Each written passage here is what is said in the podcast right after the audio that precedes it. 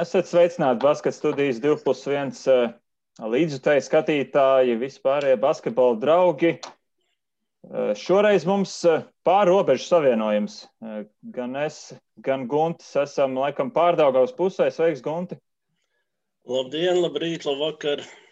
Jā, no savām mājām kā ierasts un uh, sazināmies ar Pērnau, jo nosacīt spēlēm vienā turnīrā ar Igauniem, bet šoreiz šo sezonu pagaidām kamēr komandas nespēlē savā starpā, nu, mazliet ir sajūta, ka tāda attālinātāka. E, pagaidām tas arī būtībā ir divu turnīru čempionāts. Nu, cerams, ka kādu dienu komandas tiksies savā starpā, jo gal galā pagaidām Igaunijas e, čempionāta vai Igaunijas grupas līderpozīcijās ir Pērnaus vienība, kurā spēlē divi Latvijas basketbolisti. Viens no viņiem komandas kapteinis Lauris Blaus. Sveiks, Lauri! Sveiki, sveiki visiem! Nu, Igaunija šogad, kā jau pēdējos gados, tā tendence bijusi. Latvijas basketbolists iemīlējusi pieci basketbolisti kopā. Pērnavas komandā jau pagājušajā gadā vairāk spēlētāji. Tur Ernests Kalva arī Ivars Žvīgurs sezonas laikā. Tur, laikam jūs esat iepatikušies ne vietējai, vietējiem klubam. Tā izskatās, jā, ja, ja tik daudz latviešu ņem. Bet es domāju, ka visticamāk, kas jau ir varianti tādi, ka Mēs, viņi tomēr mēs esam kaimiņu valsts, viņi ir mūsu redzējuši, mēs esam spēlējuši BBL. Tā kā viņi, viņi jau zina, ko mēs varam, ko mēs mākam, kā mēs mākam, un tad viņi ir plus mīnus arī pārliecināti, ko viņi iegūst. Dažreiz, ja pieņemsim, paņem kādu nezinu, aizokeānu spēlētāju vai no tālākām valstīm, tu īsti, īsti nezini, ko tu iegūsti. Tas tā kā kaķis maisā dažreiz. Un, nezinu, tie latvieši, kas ir atbraukuši, Viņi ir sevi ļoti labi pierādījuši, tāpēc arī es domāju, ka arī nākamie latvieši viņi tā uzticās un ņem. Bet tādu konkrētu, nezinu, skaidrojums jau tur laikam nu, kāds dišs nav, kāds jau stāstīja, bet uh, ir kāds konkrēts cilvēks, tas ir kluba direktors vai kāds no treneriem, kas tā turpina paskatīties Latvijas virzienā. Tev tā konkrēti ir zināms, piemēram. Nē, tik, tik konkrēti. Es, es domāju, ka tas nav konkrēti. Viņam ir viens cilvēks, ka viņam tikai latvieši patīk. Es, es, Es domāju, ka tas nav viņam, jo pagājušajā gadā mums bija serbu spēlētājs komandā, bija arī tie paši amerikāņu komandā. Bet eh, es domāju, ka ar latviešiem vienkārši mazāk eh, problēma. Tā, tā varbūt. Arī. Jā, nu šogad tā statistika ļoti pārliecinoša. Es tās vakar speciāli izgāju Igaunijas klubu sastāviem cauri. 13 amerikāņi, 5 latvieši un tad vēl pa vienam somam, zviedram, lietuvietim, holandietim, kas tur vēl bija Slovāks. Slovāks arī spēlēja. Jā. Nu, jā, respektīvi, otra, otra lielākā frakcija. Bet eh, kā tev vispār sākās tas Igaunijas stāsts? Varbūt atceries, kurš tev uzrunāja, kurš tev atrada? Man uh, Igaunijas stāsts sākās, vismaz jau viņš jau sācies ļoti, ļoti sen atpakaļ. Jo es, uh, tas bija?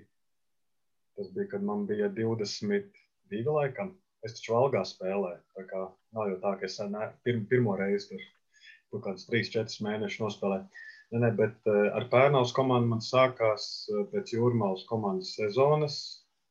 Un tas bija kaut kādā jūnijā. Man aģents Raivs Šatskis pazvanīja, ka rekur ir uh, variants Pērnaus komanda, treneris vēlas mani. Un tas bija diezgan konkrēti jūnijā jau. Nu, salīdzinoši ātrs piedāvājums. Un tā, cik, tik, cik es ievācu informāciju, cik arī ar aģentu parunājos, sapratu, ka tas varētu būt ļoti labs variants. Man. Mm, kas varbūt, kas varbūt bija tie āķīši, uz kuriem, uz kuriem tā interese uzķērās? Ja? Kas Igaunijā labāks nekā Latvijā? Nē, no manas puses. Jā. Es domāju, ka kaut kādā ziņā stabilitāte un finansiālajā ziņā varētu būt. Vismaz, eh, vismaz, vismaz eh, cik tā dzirdēts ir. Ka, nu, vismaz šī pērnavas komandā, ka te ir tā, ka te vienmēr izpilda saistības, ir konkrēts datums, konkrētā datumā viss notiek. Arī pagājušo sezonu, tad, kad eh, beidzās, nu, tas apturēja čempionātu, arī, nu, kā samaksāja kaut kādas, tur nebija, nu, neizmaksāja pilnu algu, protams, pilnu, pilnu kontraktu kā visiem, bet vienmēr to, ko apsola, to izpilda. Un, ja kaut ko palūdz, eh, palīdzību vai ko tādu, vienmēr nāk pretī cilvēku un eh, palīdz izdarīt to visu. Tā, Ko šajā saistībā tieši var par organizāciju kā tādu pastāstīt? Es domāju, Latvijas pusē nu, ir pāris brendi, vairāk ar Tartu, ar Kalevu saistās. Nu, cik, piemēram, liels no tavas perspektīvas, kāds saskat to vispār organizācijā, cilvēku skaits, kādas tās tradīcijas par Pērnavā kā tādas basketbolu? Nu, pašas paš basketbola tradīcijas tie varētu būt, ka ir diezgan liels, jo tā, kad arī varēja fani nākt uz spēlēm, ir daudz, tad nāca daudz, atbalstīja ļoti, arī sociālajos tīklos eh, atbalsta. Uz pilsētā uz ielas gan nenāk klāt neviens, es laikam baidās kautrējās. Tā, bet, Mēs, ja Igauni tie ir. Jā, jā.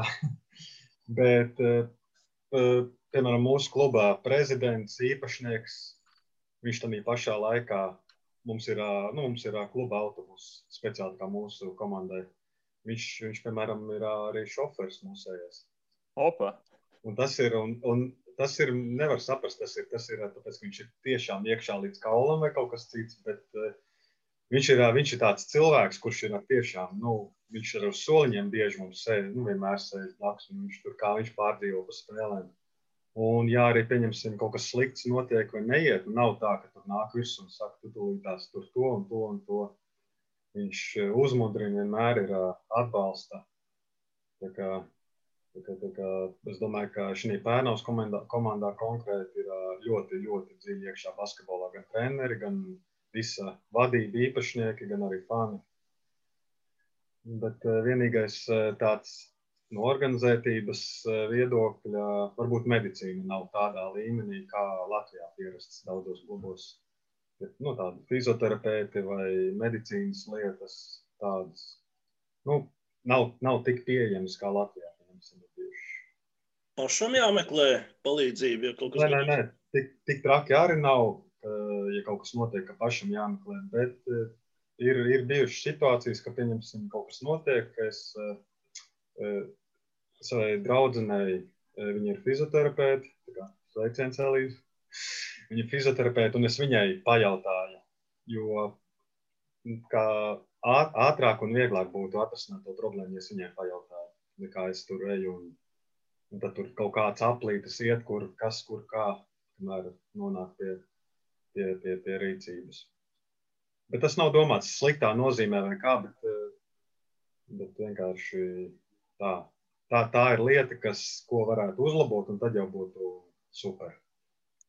Man tas atgādina to pašu valgu mazliet, kur Latvijas treneri mūžīgi bija iedegušies, ka kā var nebūt treniņā klāt fizioterapeits, un cik es sapratu, Igaunijas vadības pusē bija Nu, citāds skatījums uz dzīvi. Viņi domāja, nu, kad, kad vajadzēs, tad jau aizies uz to vai pie tā speciālista vai uz to slimnīcu, ka, kāpēc viņam ikdienā jābūt klāt. Varbūt tur kaut kādas mentalitātes atšķirības. Nu, iespējams, jā, iespējams. Jo es atceros, eh, ka es Liepājā pirmo gadu spēlē, mums bija ļoti līdzīga situācija arī, ka, ka nebija fizioterapeits mums klāt. Nu, tad, protams, kaut kādas mazas traumiņas, kaut kas tāds, nu, tas, to, tas viss atspēlēs pēc tam tev.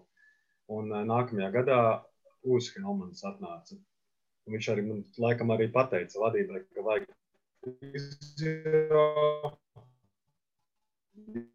laiku. Tad atnāca un, protams, medicīna savāk fizio ātrāk, raitāk un efektīvāk notika viss uzreiz. Tas ir laikam noteikti mentalitāte kaut kāda būt, kā teica Reini. Nu, mentalitāte, bet uh, organizācijas iespējas tur nav saistītas. Ja? Nu, teiksim, tas, ko pieminēja īpašnieks, vienlaikus šoferis, tas var Tas var liecināt gan par viņu ieinteresētību, par tādām kaut kādām cilvēciskām īpašībām, bet liecināt arī par to, ka nu, drusku tā kā jātaupa puikām. Ne?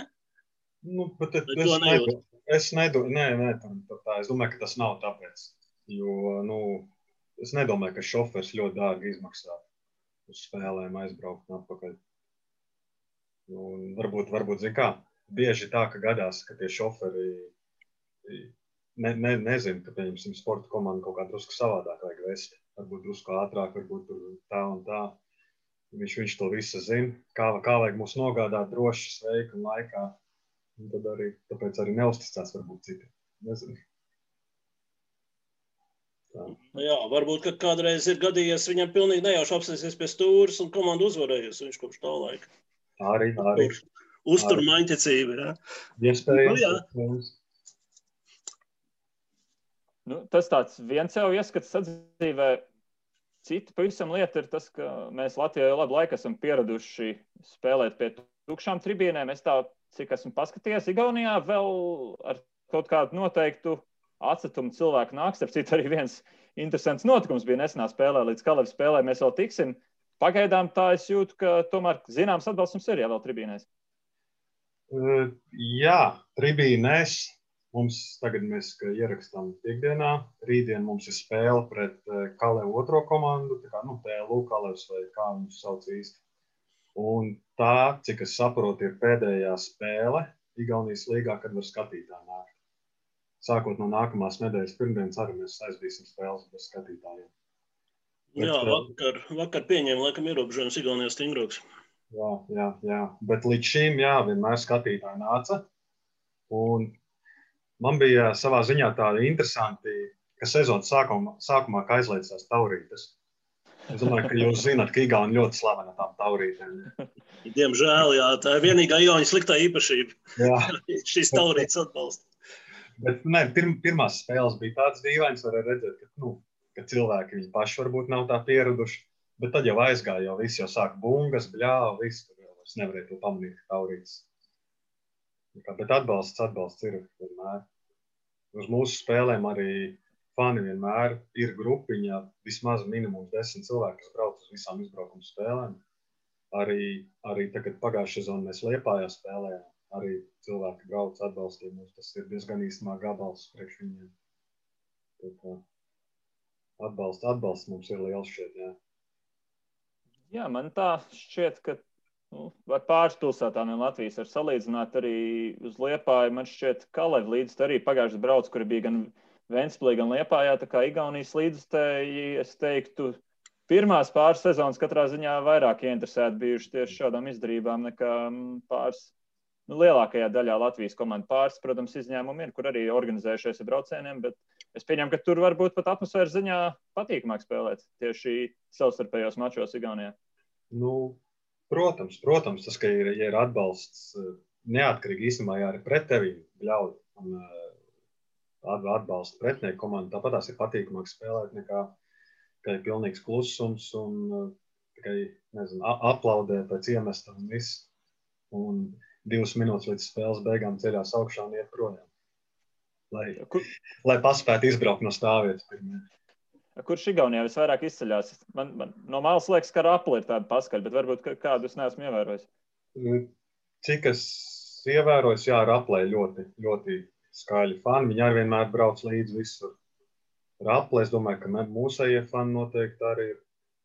Un tad ir, tad ir pārējie tā, Mēs, nu, tā ar to vēl ir bijusi vēl tāda paskata. Bet, nu, es domāju, un mūsēji tie ir tādi, kas izceļas ar tādu panošanu. Bet vispār, teiksim, spēlējot ar Igaunijas komandām, tad izbraukuma spēlēm ir sava specifika. Ja? Ka tur ir nu, kolorīts, ka tur ir grūtāk, ka savā mājās visas komandas bīstams, vai ne? Jā, jā. Tā, tā ir. Jā. Vai nav tik liela starpība? Varbūt Igaunija maziņa, varbūt tur pārnavai nav liela, liela atšķirība, spēlē rakverē vai pie sevis. Tāpat esat stipri. Nē, rakverē. Rakverē to pavisam ir grūtāk spēlēt. Es nezinu, kāpēc. Nu, rakverē arī mājas komanda noteikti tur viņiem. Tāpatās kā pie mums. Nu, pie mums jau var paliks ļoti grūti cilvēkiem komandām atbraukt un spēlēt. Bet eh, pārējā tartu, tartu ir tā arī, jā. Bet eh, Tallinā nav nekad īsti bijušas baigās grūtības tā spēlēt, jo nu, palielināt turpat netālu ir. Un Raplā, Rapla ir kā ar turpat tu, bet uh, Rapla pērnvai skaitās tāds kā derbijs. Un tad vienmēr ir tāds, saprotu, gan, gan pašiem spēlētājiem, treneriem, visiem ir tā iekšēji, ka viņi ir jāuzvar. Nu, jā, mēs, es domāju, mēs no Latvijas puses varam tikai jūs apskaust. Tīpaši pieņem, ka lielākā daļa līdzstēja tomēr koncentrējas tam sev tuvāk esošam čempionātam. Latvijas tabulas šobrīd kā spoguls 10, 0, 8, 2, 6, 4, 4, 6, 2, 8, 0, 10. Igaunijā kā vienmēr ļoti interesanti. Vairākas komandas eh, pieveic teorētiski nu, attiecīgās spēles favorīts, kā jau minējām, pirmajā vietā eh, šobrīd atrodas tieši Pērnava. Kur tad slēpjas Pērnavas noslēpums? Jo tāds komandas sastāvs es neteiktu, ir diži mainījies. Nu, Proti, ka tur kaut kas pārcilvēcīgs būtu noticis. Klāt viens somu saspēlnieks, amerikāņi krietni mazāk, vai vispār nav laikam salīdzinot pagājušo gadu. Vai jūs paši esat komandas iekšienē sapratuši, ar ko tieši jūs šobrīd esat stiprāk par citiem? Nu, atļaušos papildināt treniņu. Tomēr vienīgā komanda, kurā divi latviešu laukumā. Arī, arī. arī. Tāpēc, ka latvieši ir tieši tā. Bet, uh, godīgi sakot, es, es nepateikšu konkrētas lietas, kāpēc. Bet, acīm redzot, treneris mūs kaut kā visus kopā ir salasījis. Mēs visi kopā kaut, kaut kādā, nezinu, sagājuši kopā esam, ka mēs esam tā kā viena, viena vesela. Tāda, jo, jo, jo nu, es tiešām es nemācīšu tā atbildēt, kas tieši konkrēti ir tāds, kas, jo mums nav, piemēram, kāds spēlētājs, kurš tur met 30 punktus, kuram, kurš tur baigi veido spēli, vai ko mums ir tāds plus mīnus tāds izlīdzināts. Tas viss, manuprāt. Jā. Pirms sezonas pašiem bija kāds aizdoms, ka varētu tik labi aiziet? Es domāju, ka pirms sezonas nevienam nebija aizdomas vispār, kas, kas varētu notikt, kā varētu notikt. Jo de, par šito visu, de, nu, kādā visu tā pandēmija, visi tie pārtraukumi, aizliegumi, viss tas. Neviens īsti nezināja, kā, kāda viņi būs, kas viņi būs. Bet, principā, līdz ar pirmajām spēlēm varēja jau sākt saprast, ka, ka mums kaut kas ir tajā komandā. Jo mums ir, liekas, ļoti jauna komanda vispār tā, ļoti jauni spēlētāji Man liekas, es un Rāps esam Ranārs. Esam vienīgie, kuriem ir virs 25 gadi, un pārējie ir līdz 25 gadi, ja nemaldos. Un, tā kā kaut kā, nezinu, tas ja, ja, jaunības viss tāds kopā, drusku ar tādu pieredzīti, varbūt kaut kas tas, tas viss sagājas kopā ar mums. Jā, nu pat, nu, es, nu pat piesauktais saspēles vadītājs, kurš jums laikam punktziņā tieši līderis Somas Maksuni Jā. Nesen koledžu pabeidzis, arī Linnārds Jaunzems lielu lomu spēlē. Viņam šķiet, šogad 24 gadi palika. Par pieredzējušiem it kā nesaukt, bet no otras puses arī spēlētāji, kuri jau pietiekami daudz apgrūžājušies. Jo man tāds sajūta, ka tas pats Linnārds Jaunzems, nu arī, arī tev tas attiecas. Nu, esat jau tik ilgi spēlējuši, ka visu, ko esat pieredzējuši vietējā līgā, un kas interesants, starp citu, nu, jums laikam jāpriecājas par ļoti veiksmīgām galotnēm, jo arī nu, pat pēdējās spēlēs plus 5 kalevi, plus 3 mazais kalevs, plus 4 akveri. Jūs tās līdzīgās spēles esat visi nokoduši, gandrīz visi līdz šim. Nu, sa, savā ziņā es domāju, ka mums ir paveicies arī daudz spēles. Jo mums ir, mums ir dēļ tā, ka mums ir, man, man, manuprāt, ka ir jauna komanda. Mums ir bieži bijis tā, ka pēc pirmā puslaika mums ir plus nezinu, 15, plus 20. Un tad otrajā puslaikā varbūt daži spēlētāji sāk domāt, o, ir plus 20, galā aiziet, es drusku statistiku savu uzlabošu. Drusku, drusku vairs nespēlēšu kā, kā līdz šim tur komu, uz komandu, piespēlīt neatdošu, varbūt pats kaut ko uzmetīšu, uzbrukšu. Un tad tā ķēdes reakcija aiziet. Viens to izdomā, otrs izdomā. Un tad, eh, tad kamēr mēs to saprotam, pamanām, ka jau pagaidi, pagaidi, jau drusku aizgājis. Nu, un tad beigās kaut kā izvelkam, izlienam, ārā. Mēs, mēs par šo tieši bijām runājuši komandas starpā, no komandas iekšienē, ka, ka mums reāli nav neviena uzvara tāda pārliecinoša. Nu, ka, pieņemsim, spēle plus 20, tu mierīgi pēdējās 5 minūtes bez stresa nospēlē. visas, visas eh, spēles mums ir bijušas, nu, principā jākapās, jāizkapā. Nu, tāpēc es arī Džekiem teicu, iedomājieties, kas notika, ja mēs tur turpināt tā, kā pieņemsim, iesākam spēli, ka plus 20, mēs turpinātu līdz beigām tā nospēlēt. Iedomājieties, kas tad notiks. Tad, tad vienkārši būs tie rezultāti tāds, un, kad, ka komandas brauks pie mums un baidīsies reāli spēlēt. Nevis, nevis brauks un ar domu, nu, pat, pacīnīsimies, vai izskatīsim. Tā. Jā, nu visticamākais, ka Kalēna Kramo pie jums nebrauc baidoties, ja, bet, bet, bet jautājums ir, vai jūs no viņiem baidījāties? Eh, nu, kā izskatās, kā, kā var redzēt pēc rezultātu, nē. Nu, reizēm eh, jau no bailēm visādi brīnumi iznāk. Jā. Nē, es domāju, ka šī konkrētajā spēlē neviens nebaidījās. Jo es to salīdzinātu pagājušā sezonā, kad, kad mēs VF uzvarējām. Tur bija tā, ka atbrauca VF, viņiem bija laikam tas Macens nespēlēja, tad tur bija tās problēmas ar Krajinu. Jau, nu, jau zi, mēs kā, jau zinājām, ka tur kaut kas viņiem iekšienē nav īsti tāds. Tad tur vēl kaut kāda varbūt bija problēma. Un, un, un, un tad mēs zinājām, ka šī ir mūsu iespēja. Vai?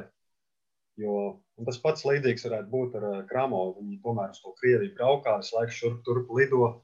Kāds kaut ko satraumējies, kāds kaut ko nav spēlējis. Un, jā, mēs, mēs redzējām, ka šī bija mūsu iespēja Tāpēc arī reāli nebaidoties, vienkārši gājām spēlēm. Un līdz ko, līdz ko spēlētājs sajūt, ka, ka mēs varam, varam aizķerties, varam cīnīties, tur jau viss jau. Gal, galvenais nesalūst beigās. Kā to tur uh, saspēles vadītājs viņiem izdarīja, ka sāka pirksts rādīt faniem. Jā. Dabūja tehnisko. Tas viens no atslēgas notikumiem spēles beigās, kas par tādā savu veidu skandālu arī pāraudzis. Eh, kas tur ka, tu vispār saprati, kas viņam, kas viņu iedvesmoja tā darīt? Nu, skatītājiem, kur gan jau nav redzējuši amerikāņu basketbola video pirks parādīja pērnos līdzstājiem. Jā, jā, es tieši viņam blakus stāvēju, visu dzirdēju, bet es neesmu pārliecināts, vai tas bija domāts pērnos līdzjūtēm, vai tas bija domāts viņa līdzjūtēm. Jo kāds līdzjūtējs, bet manuprāt, tas bija Kramo līdzjūtējs jo tādā galā sēdēja Kramo līdzjutēji. Vienkārši angliski viņam bļāvā ķīntu, nevis viens pats komandā. Un, jo viņš, viņš pirms tam ļoti individuāli, sākam, epizodes bija izpildījies. Un, un, jā, un viņš paskatījās, rādīja pirkstu, tad tur kaut ko, kaut, kaut ko vēl pabļāva, vēl kaut ko, un tad jau pēc spēles atceros, ka viņš jau tur bez mazai gāja kā kauties. Bet, nu, tas tā. Bet, jā, nu, reāli vienkārši nu, jebkurš fans bļauj tev virsū vai ko, bet nu, viņš nenoturējās, acīm redzot, un mums tas palīdzēja. Ja viņš var, iespējams gāja kauties, ko, kur jūs gājāt pēc spēles tādas, tādas uzvaras? Kur mēs varam iet? Izolācija, jā, karantīna. Izolā, izolācijā. Attālināti. Tur ģēr, ģērbtuvē visi pasēdējām pasvinējām, un, un tad tur kāds varbūt kaut kur aizgāja, kāds nē. Tā kā zūmā visi pasēdējām kopā. Jā, tā nekā, tā sadzīves puse vispār tagad Igaunijā. Tāpat visi, visi ierobežojumi arī, arī līdz šim jau bija, jā. Viss maksimāla piesardzība. Un...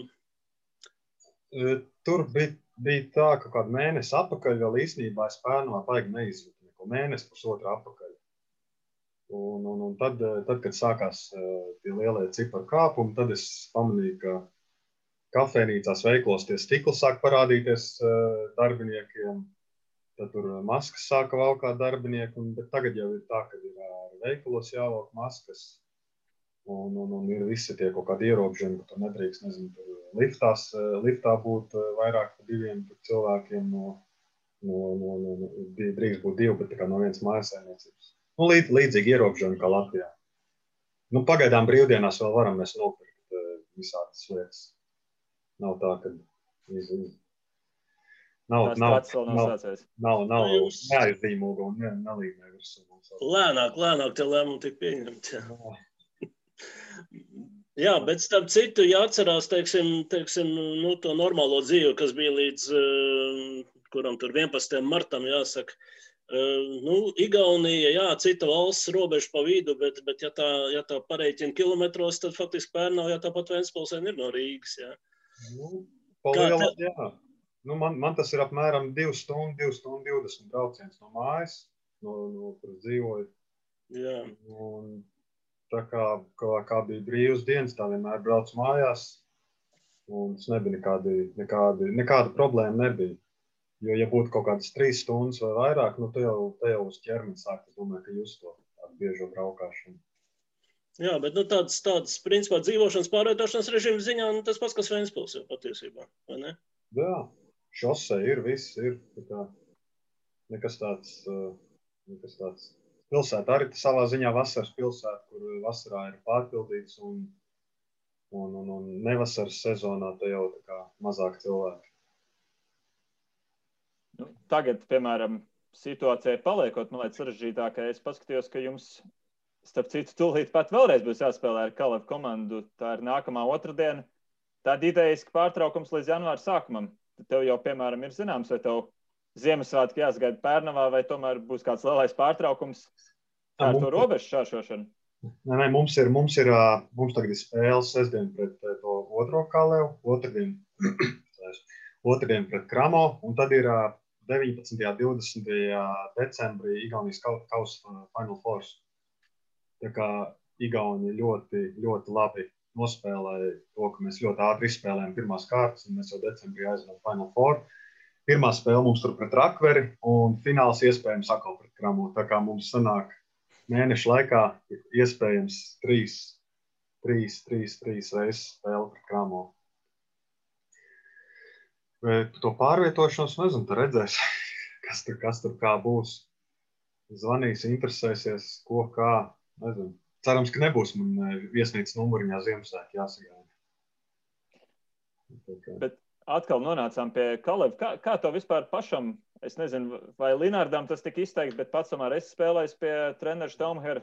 Tas tev papildu azartu dot tikties ar, nu, šoreiz, šobrīd ir Latvijas izlases treneris, bet arī kādu pie kura nu, tu esi gal galā spēlējis iepriekš. Nu, tas, es domāju, ka tas jebkuram spēlētājam dod kaut kādu papildus azartu stimulu, lai tie, kas vai nu pret kādu bijušo treneru, vai pret kādu bijušo spēlētāju, vai pret kādu komandu, tas tā Bet nu, jo biežāk, jo biežāk tā sanāk, jo ar katru reizi jau tomēr nav vairs tā, ka nu kā, varbūt pir, pirmās reizes varbūt ir tādas, ka tu, nu, es tev tuli. Bet tālāk jau zini, kā tu domā, kā uzvarēt.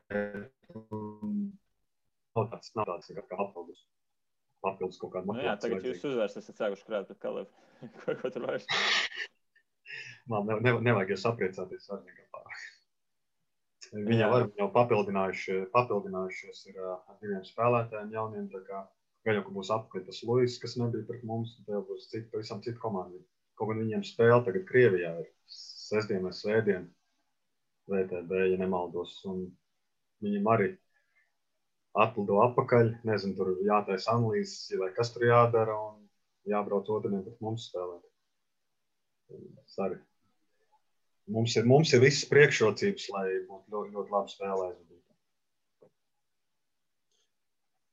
Jā, bet eh, teiksim, par pārnāvas kluba ambīcijām, ambīcijām runājot, eh, nu labi, skaidrs, ka Covid ir ietekmējis tagad, tagad paldies Dievam, ka var, var, var spēlēt vismaz savus saules ietvaros, jā, bet um, teorētiski ir kaut kāda runa varbūt bijusi, ka normāls apstākļos varētu būt kaut kāds fibras kauss, varbūt vēl kaut kas tāds, nu, teiksim, arī starptautiskās ambīcijas klubam parādītos.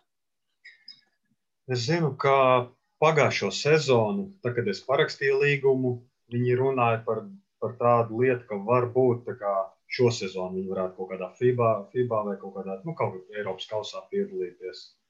Es domāju, ka tā pandēmija noteikti visu izjauca, bet kaut kādas runas es esmu dzirdējis, ka viņi tā kā vēlētos. Bet nu, tomēr tas ir uh, finansiāli vajadzīgs, tomēr diezgan liels, liels uh, finansiālais pienesums budžetam lai aizvadītu tādas konkurētspējīgas spēles. Jo nu, jēga nav nekāda aizbraukt, tur vienkārši zaudēt tur pāris spēles un viss. Ja piedalās, te jau ir doma, lai kaut ko tiktu tālāk. Bet run, runas ir jā, tādas dzirdētas, bijušas, kā, ka varētu kaut ko spēlēt. Nu jā, droši vien ar visu, teiksim, Igaunijas ekonomikas mazliet lielāko jaudu, droši vien, ka tā situācija jau tāpat kā Latvijā, jo te jau arī Tāpat ir dzirdēts runas Valmjerā, ir skatījusies ogre variantus, ja, spēlēt, un tomēr viss sadaros pret to, ka nu, īsti, īsti neatbilst ieguvumi, neatbilst tiem tēriņiem. Un, paldies Dievam, ka ir tā Latvijas-Igaunijas līga, kā labākā re, reālā izēja šobrīd. Laikam jau no Igaunijas skats varētu būt līdzīgs šai ziņā. Lietuvieši nepietrūkst, lietuviešiem negribētu uzspēlēt. Nu, būtu, būtu interesantāk. Protams, ka ja, vēl trīs valstis kopā mēs varētu spēlēt, tad tur jau pavisam interesanti. Jo lietuvieši, lietuvieši tomēr cits spēles stils tāds eh, nezinu, agresīvāks, kaulā vairāk iešana. Es domāju, viņiem tas tāds būtu miks ļoti foršs. Visi, kā visas trīs valstis kopā. Tas tāds kaut kāda. Bet arī jā, tā braukšana atkal būtu pāri, pāri visai Latvijai uz Lietuvu. Bet eh, es domāju, ka to jau viss tad organizēt kārtot. Nu, jā, bet, um, nu, labi, lietuvieši iet kaulā vairāk, ko Igauni dara citādāk nekā latviešu basketbola laukumā. Baigi, baigi, baigi. Es nevaru tā izcelt kaut ko. Trīnīšs arī tāpat met daudz no distances uzbruka. Nav, nav tāds konkrēti, kaut konkrēts kaut kāds uh, spēles zīmējums vai stils, ko viņi dara, ko mēs darām savādāk. Jā, kaut, man, man krīt vismaz, man, man acīs vismaz krīt Man šeit Igaunijā ievērojami vairāk ir tie spēlētāji, kuriem trūkst auguma centimetru, bet kur tomēr var spēlēt zem groza. Proti, varbūt atlases dēļ nav tik daudz garie, un tad pāris komandās uh, izceļas tāda, nu, 1,98 m basketbols, kur tomēr tāpat pilnvērtīgi pa ceturto spēlē un tur stumdās apakšā. Varbūt to dzīvi piespiež, varbūt, nezinu, raksturs atbilstoši, bet es tādas saskatu. Bet varbūt tas mānīgs priekšstats, man liekas, ar to izcēlās nu, Jarvelainens tas pats pērn izcēlās, kurš Jā. nelaikās garš, bet nu, būtībā spēlē zem, nu, labi, viņš visur spēlē. Nē, īstenībā savā ziņā es varu piekrist, jā. Bet uh, nu, ir, ir, ir daudzās komandās, kur, kur ir ap divu metri, bet viņi tam ir 4. un 5. pozīcija, kā skaitās. Viņi tur groza apakšā daudzās stundās. Bet es nezinu, varbūt jā, tas ir tā, ka vienkārši nav gari spēlētāji viņiem. Kā apmēram, vai arī tie, kas ir gari, tie ir jau sen projām kaut aizbraukuši. Nezinu. Nu, es domāju, jaunie kaut kādi spēlētāji. Bet, nu, jā, tas drusku var piekrist. Jā, tā, tā. Bet tā no iepriekšējās paudzes spēlētājiem ir dzirdēts, ka Igauni tā kā netīrāki, ir netīrāki, parupjāki. Nē, es neesmu īsti. Jūt ikdienā vai nē? nē? Pret, pret sevis neesmu izjutis to, ka man nav, nav neviens tur kaut kur tirgus slicis vai, vai, vai, vai, vai ķeksais vai cēl vai grūdis. Viņi ir, nu, viņi ir stundās, visi stundās, grūstās, bet nu, tas jau basketbolu tie pieder pie basketbola. Nekas, nekas tāds specifiski īpašs neesmu pamanījis no viņa puses. Nu, jā. Kas ir jāizdara Latvijam, lai kļūtu par kapteini Igaunijas komandā? Kā tas notika vispār, kā tā procedūra bija? Ievēlēja, iecēla tā procedūra bija tāda, ka mums pagājušo sezonu bija viens cits kapteinis, Igaunijas spēlētājs.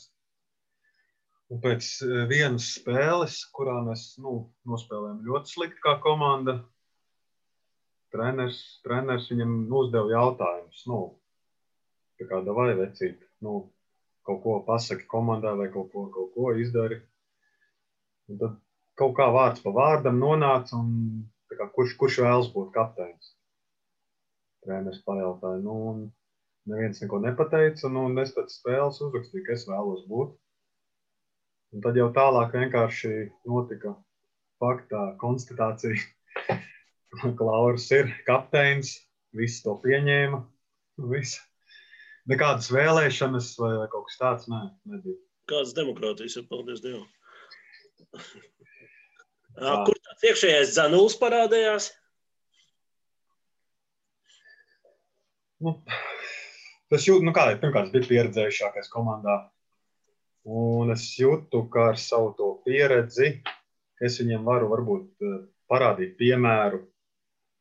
Ja vēl pieņemsim, eh, nu, laukumā vai ārpus laukuma, pateikt kaut ko pastāstīt. Un uh, vienkārši iekšēji gribējās būt viņus tā.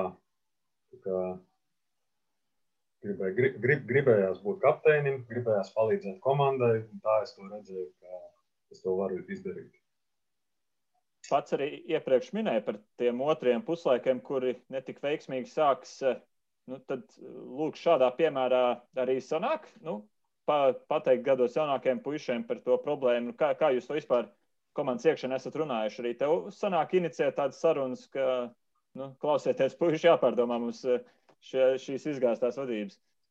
Mm, protams, protams, mēs esam iekšēji runājuši, gan arī spēles laikā. Vienmēr pēc pirmā puslaika es atgādinu viņiem par to ļoti bieži. Un, un, un ejot laukumā, atgādinu.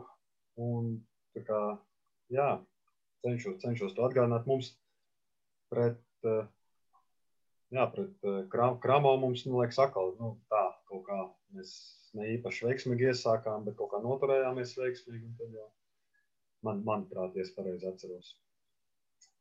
Tā kā, nu, es cenšos, cenšos vienmēr runāt un atgādināt viņiem. Bet, uh, viena lieta ir runāšana, bet otra lieta, vai to tā kā uzklausa vai, vai ņem. ņem. Bet, iespējams, jo, jo biežāk runās un atkārtos, jo dziļāk iesēdīsies tev tas. Tā runāšana notiek angliski vai igauniski? Angliski, angliski. Igauniski vēl neriskē? Nē, runāt 0% man ir, bet uh, dažreiz es varu saprast, uzķert, kā, ko viņi runā. Un tad es arī, tad es arī nu, kā, saprotu, par ko iet runa vai ko saka.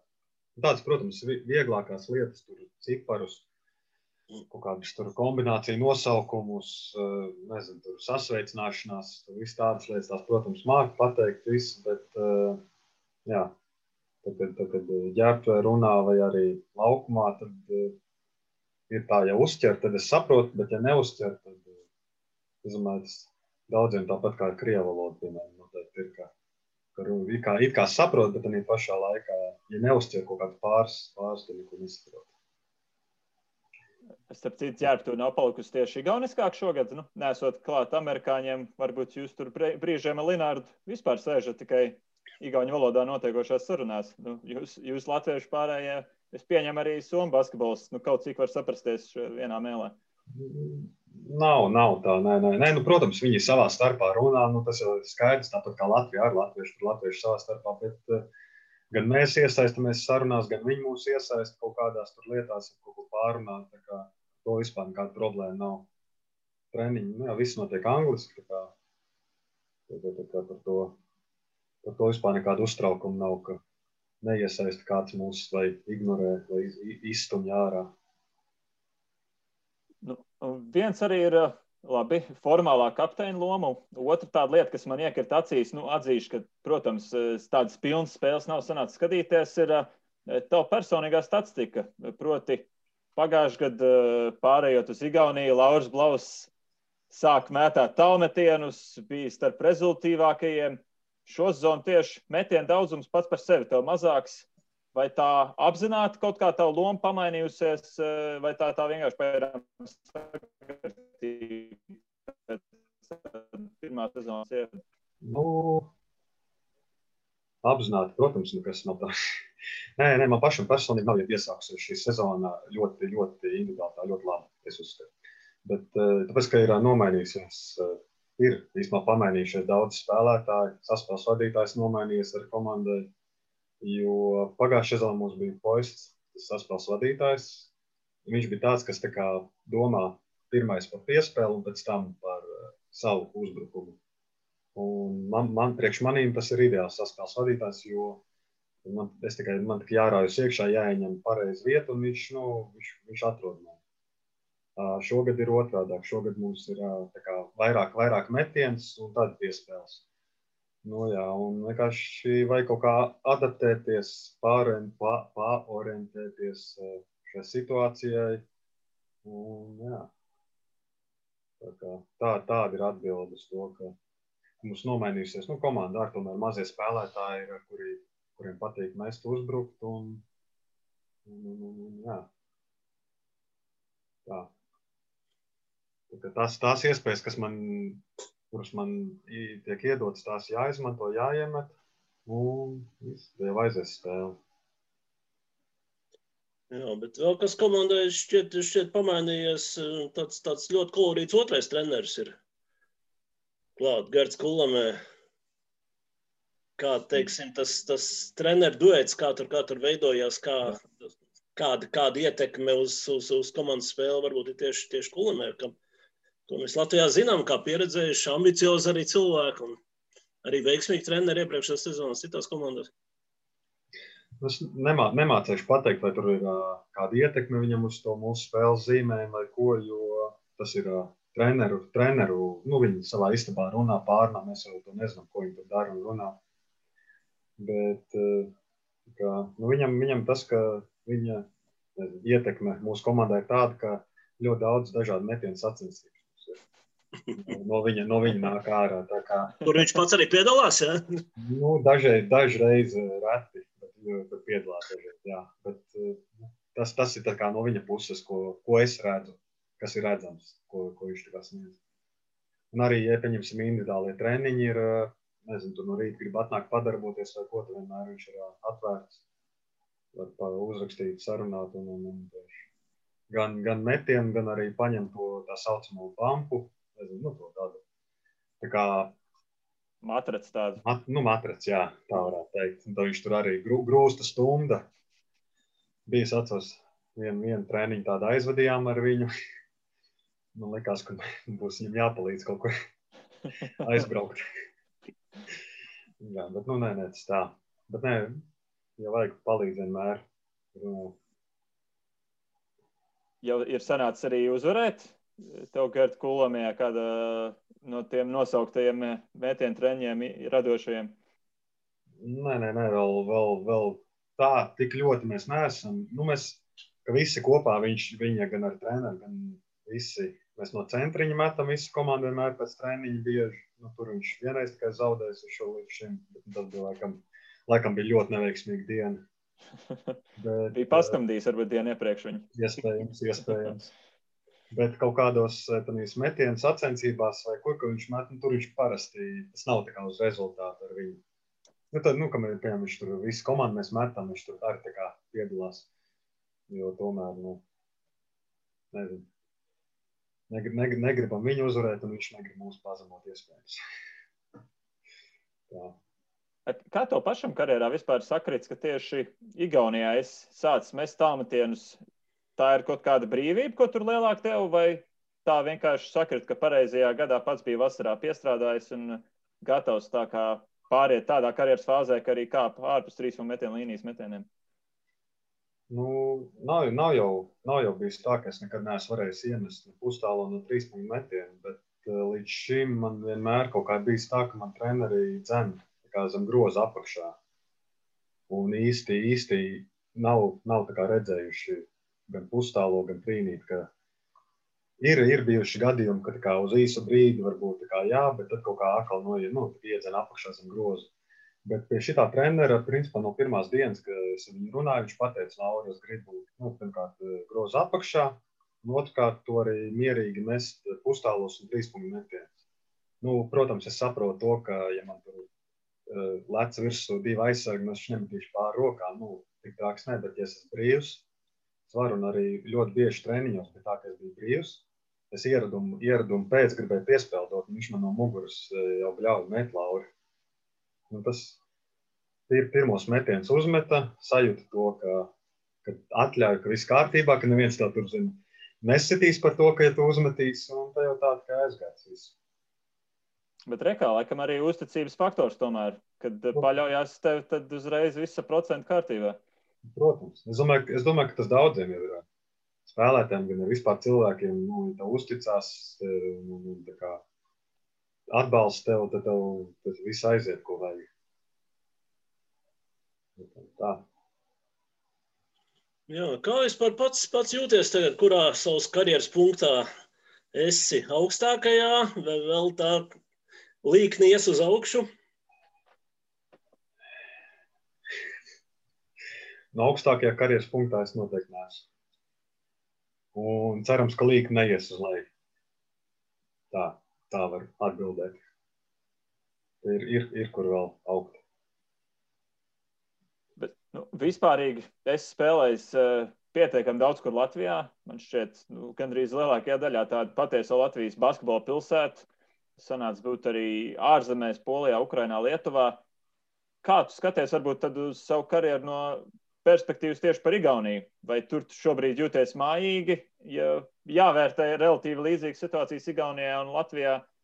Kur to vispār prāts, prāts varbūt tādā ziņā dodas, vai tu vēl domā par kaut kādām arī tālākām zemēm? Nu, par tālākām zemēm tas atkarīgs arī līga, komanda un viss tas, jo aizbraukt kaut kur uz tālu zemi tikai tāpēc, ka aizbraukt, tas nav tā vērts. Jo nezinu, aizbrauks kaut kādā Rumānijā, tur kaut kāda vidu, vidēja komanda, kur tev, kur tev, kur tev nezinu, pēc mēneša pasaka, viss klubs beidzies. Tas nav tā. Tā kā Polijā man, piemēram, bija aizbraucis Polija. Pirmie divi mēneši bija no nu, jau problēmām, un tad trīs, četri mēneši atlikuši vienkārši nospēlējām visu pa brīvu. Un, un, un, Un arī, pēc tam, kad nu, runāju ar tiem poļu spēlētājiem, nu, neviens nezināja, ka tāds scenārijs varētu notikt. Baumas bija, bet uh, tikpat labi runāja, ka nu, izglābs komandu. Un tā kā, nu, jāskatās, uz kuriem brauc. Jo Igaunija, Igaunija patās mājai blakus, savā ziņā stabilitāte. Un, un, un ir, ir labs kontakts ar, gan ar vadību, gan ar treneriem, gan ar visiem nu, spēlētājiem, faniem. Tāpēc, kāpēc ne? Tāpēc šeit nepalikt. Es tā jūtu, ka tev karjeras tādas pārsteigums sagādājas, ka tu šobrīd ļoti novērtē to stabilitāti pārnavā. Ja? Sa, savā ziņā, jā. Man, san, man sanāca, laikam, nezinu, divas sezonas Valmiera, Valmiera stāv pēdējā un, un, un nākamā sezona Polija. Tas tāds sanāca diezgan pārsteigumiem bagāts. Tā varētu teikt. Un tāpēc, jā, tāpēc uh, novērtēju šo situāciju šobrīd. Līgums Pērno ir uz šo gadu vēl? Uz šo, jā, līdz, līdz sezonas beigām. Kā redzēs, kā tālāk norisināsies, kas, kas un kā. Nu jā, redzēs, kas vispār ar basketbolu notiks. Jo... Arī, arī labi, es, jau, es nezinu, kā Igaunijas pusē, mēs jau te Latvijas pusē skatāmies un tās sapņojam, ka pavasarī varbūt iz, izdosies salaist kopā basketbolu laukumā Latvijas Igaunijas labākās komandas, bet nu, tādas simtprocentīgas pārliecības nav. Nu, te, te arī par to pašu runāja, ka tās četras labākās Igaunijas, četras labākās eh, latviešu un kaut kādā brīdī, nezinu kad. Un, bet tā, ka, tā, ka par to baigi bieži runāt vai uz to iet, un nav vairs tā. Es domāju, ka vienkārši dzīvos, skatīsies, kā tā situācija, un tad arī, tad arī sapratīs, vai, vai sajiesim kopā vai nesiesim. Vai arī kādā, kādā, kādā formātā jāsajiesim. Jā, pa formātiem ir dažādas versijas, bet par to runāšanu, nu, taisnība. Te jau runāšanu mēs neko atrisināt nevaram. Te jādzīvo uz priekšu un jāskatās. Tieši tā jāsaudzē sevi un jāskatās pēc situācijas. Un jācer, ka pavasarī tiešām tā situācija ļaus uzspēlēt basketbolu arī savā starpā. Nu jā, mums, mums tagad Igaunijā sanāks, man liekas, kopā. Tagad bija viens, viens aplis, tagad būs tagad iet otrais aplis, un tad vēl divi apli sanāks mums ar Igauniju. Mums sanāks eh, ar vienu komandu garantētas astoņas spēles neskaitot, eh, neskaitot playoffus vai kaut kādus uh, Igaunijas kausus. Tā kā mums savā starpā ļoti daudz spēles sanāks. Pat astoņas spēles tik daudz? Mums, ja mums, eh, nu, kā man to stāstīja, ka tagad līdz tam it kā uh, Igaunijas Latvijas uh, nezinu, sezonas noslēgumam vai kam mēs aizvadīsim uh, kur četrus apļus kopā. Jā. Un tad pēc, pēc tā Igaunijas, Latvijas playoff, kā vēl, nē, sešas aplis sajauc, vēl laikam vienu vai divus aplis. Nu, es, es īsti ne, bet ka viņi tā kā jā, jā, jā. Starp, starp saviem playoffiem un tiem, ka viņi vēl grib aizvīt kaut kādus aplis. Un lūk, vēl varat kausā tikties tādu pašu rakveru, kur jūs varat noķert. Sazin, kur varbūt vēl playoffā kādā. Jā, tā kā mums tas būtu tikai svētīgi, ja varētu ar latviešu komandām uzspēlēt. Pamainīt, pamainīt drusku to visu. Mm, jā, nu, nu, jā nu, no sporta vēstures, gan no citu sporta veidu var, var pieminēt, ka Nacionālā hokeja līgā savā laikā bija tikai, bija tikai sešas komandas un sezonā bija 80 spēles. Tā kā reiķiniet paši, cik bieži viņi spēlēja viens ar otru. Jā. Tā kā jā. viss kaut kas jau ir bijis, jā, bet nu, skaidrs, ka modernajā basketbolā šī tagad ir unikāla situācija. Kas tiksim, tiksim pāri arī tai. Tieši tā. Kā galā runājot par sezonas kaut kādu noslēgumu, nu, kas visticamāk savu valstu robežās vismaz notiks. Minēja īpašnieku, kurš iesaistīts ir nu, līdz, līdz, līdz pašam savam degunam, braukā visur līdzi uz soliņa, sēž. Vai viņš arī pietiekami aktīvi pauž kaut kādas savas vēlmes par uh, kopējo rezultātu, vai pērnu, vai kaut kas ir uh, nosprausts nu, medaļu ziņā vai konkrēts vietas ziņā? Nu, pirms sezonas, tā, kad vēl Tagad vēl domāju, ka mēs spēlēsim pēc decembra, sajiesim kopā. Bija tā, ka Lat apvienotajā līgā bija top 3 un Igaunijā principā ir fināls. Nu, arī principā abās līgās top 3 un plus kausā vajag finālā spēlēt. Acīm redzot, viņš tad jūt, ka no jums šo zonu var daudz gaidīt. Nu, jā, jā. Tie mērķi sakrīt arī ar pagājušo sezonu vai šo, šogad aptīti augus? Pagā, pagājušo sezonu, ja nemaldos, apvienotajā līgā bija playoffi plus nu, tikšana Final Fourā un Igaunijas līgā top 3. Jo nu, Igaunijas līgā acīm viņi jau pirms tam sezonu bija trešajā vietā pabeiguši. Un, un sliktāk nebijām mēs palikuši pagājušajā sezonā. Tā kā Igaunijas līnijas top 3 tas ir ļoti, ļoti objekt, nu, normāls, normāls mērķis. Nu jā, apvienotās līnijas top 3 tas izklausījās stipri ambiciozi, ņemot vērā to Latvijas komandas spēku pagājušajā gadā. Nu, tad, tad, tad, Žēl, ka nesamērojamies laukumā. Jā, tad, arī, arī. teorētiski runāt ir nebūtu īsti pareizi. Jā. Tad, tad, tad, kad viņš to man teica par to apvienoto top 3, tad vēl Latvijas pusē bija ļoti liels neskaidrības ar klubiem. Cik es atceros, tāpēc varbūt iespējams. Iespējams, tas kaut ko ietekmē. Nu, ogres, ogres, ogres uzlidojumu tas nevarēja paredzēt. Jā, jā. Tam es pieņemu. Nu, jā. Nu, jā. Nu, mēs katrā ziņā, skatoties no šīs robežas puses, vēlēsim noteikti visus panākumus tieši Latvijas basketbola pārstāvētām komandām. Nu, laikam jau sanāk tā, ka à, nu, fināls Igaunijas kausā katrā ziņā ir ar abām komandām, tad, uh, kurā ir kāds latviečs vai treneris. Ne, arī Kalats gal galā Jānis Kaufmans, kā spēlētāji būs abās pusēs. Mēs no savām perspektīvām laikam uzvaram visos gadījumos, redzēsim, kā būs, kad cerams komandas tiksies laukumās. Un turpināsim ar vismaz vienu acu brīvajā laikā sekot līdzi, kā tad gal galā iet. Gan jums Pērnavā, Rakverē, Tallinā. Nevienu es laikam, nevienu es nepiemirstu. Un Raplā, Raplā. Vēl viens komandas kapteinis. Jā. Jā. Viņš uzreiz, kā viņš atbrauc, tā viņš ir kapteinis. Kas ir viņa noslēpums, tev zināms? Nezinu. Šo jautājumu uzdosim Robertam pašam, varbūt tādām nākamajām pārēdēm. Labi, liels paldies, Lauri! Lai veicas nākamajās spēlēs, un tad, lai ar kādām patīkamām uzvarām sanāk Ziemassvētkus, tomēr Rīgā svinēt, vai vispār Latvijā, nevis Pērnēmas viesnīcas istabiņā. ar iespējām, ar iespējām bez piedzīvojumiem atgriezties atpakaļ un bez ilgas gaidīšanas darbētā. Paldies, ka uzaicinājāt. Prieks. Paldies, un skatāmies basketbolu šīs nedēļas beigās. Nu jā, starp citu, Igaunijas spēles jau var redzēt. Delfi EE.